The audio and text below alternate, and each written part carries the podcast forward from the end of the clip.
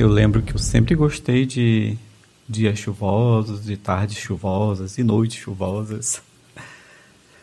Sempre que eu estava em casa, é lógico. E passava uma sensação ótima. Até que eu assisti Parasita. E aí lascou tudo.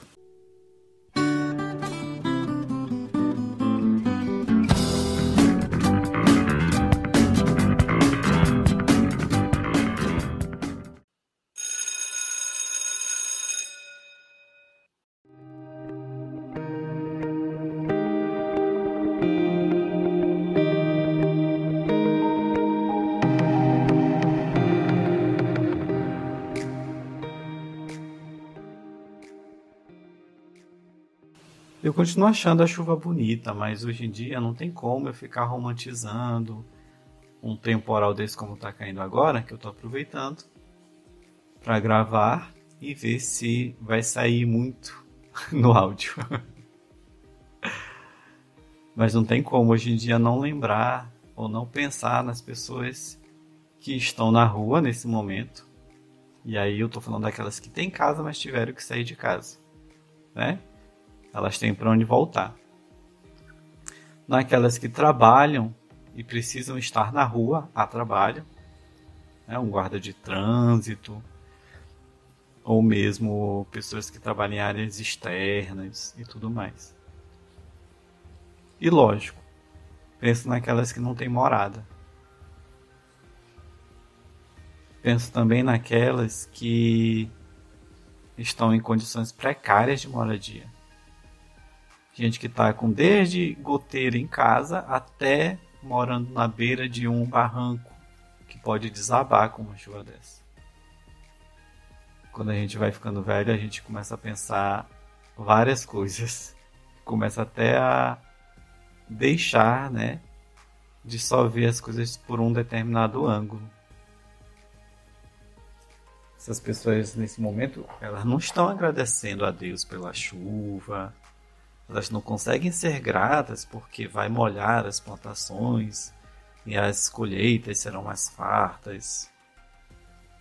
Até porque essas pessoas geralmente não têm o que comer também. Se a pessoa está morando na rua, ela dificilmente vai pensar na colheita que vai ser vendida para alguém e ela vai poder comprar, porque ela não pode.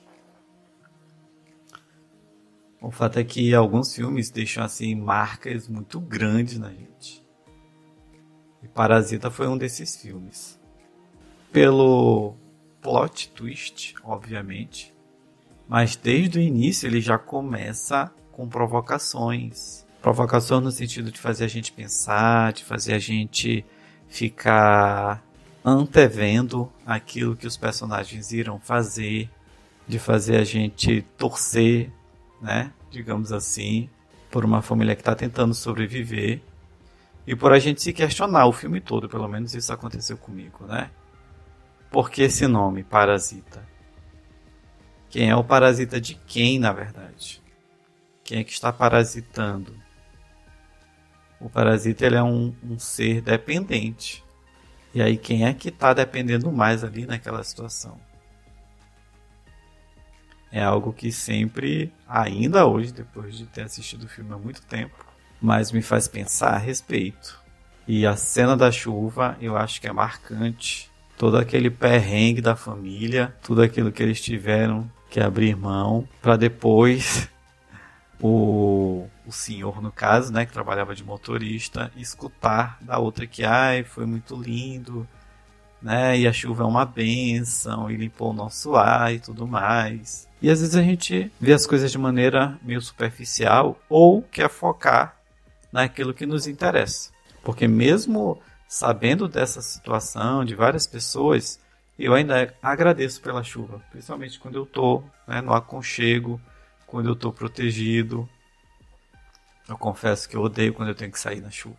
É algo que me, me estressa, seja qualquer coisa que eu vá fazer. E sempre que eu agradeço, hoje em dia tem algo a mais nesse agradecimento, que é um pedido de socorro para essas pessoas, para várias famílias que estão nas suas maiores dificuldades.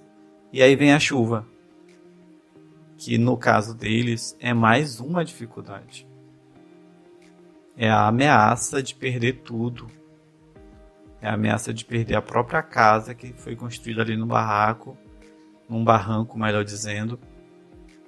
E não foi construída por acaso, foi onde deu para construir. Nem sempre vai ser o que a pessoa pode, às vezes vai ser o que ela tem. E o que tem naquele momento é aquele espaço ali. Entre ficar na rua desabrigado e ter aquele espaço, se prefere aquele espaço. Acho que não dá pra gente julgar errado essas pessoas. Ah, e alguém pode lembrar que tem às vezes iniciativas governamentais para tirarem pessoas dali e levarem para outro local. Só que não se leva em consideração as necessidades daquela pessoa. Ou, como aconteceu já algumas vezes, se dá um dinheiro considerado aluguel social. E eu lembro que ano passado teve um aluguel social de 150 reais. O que, que você aluga com 150 reais?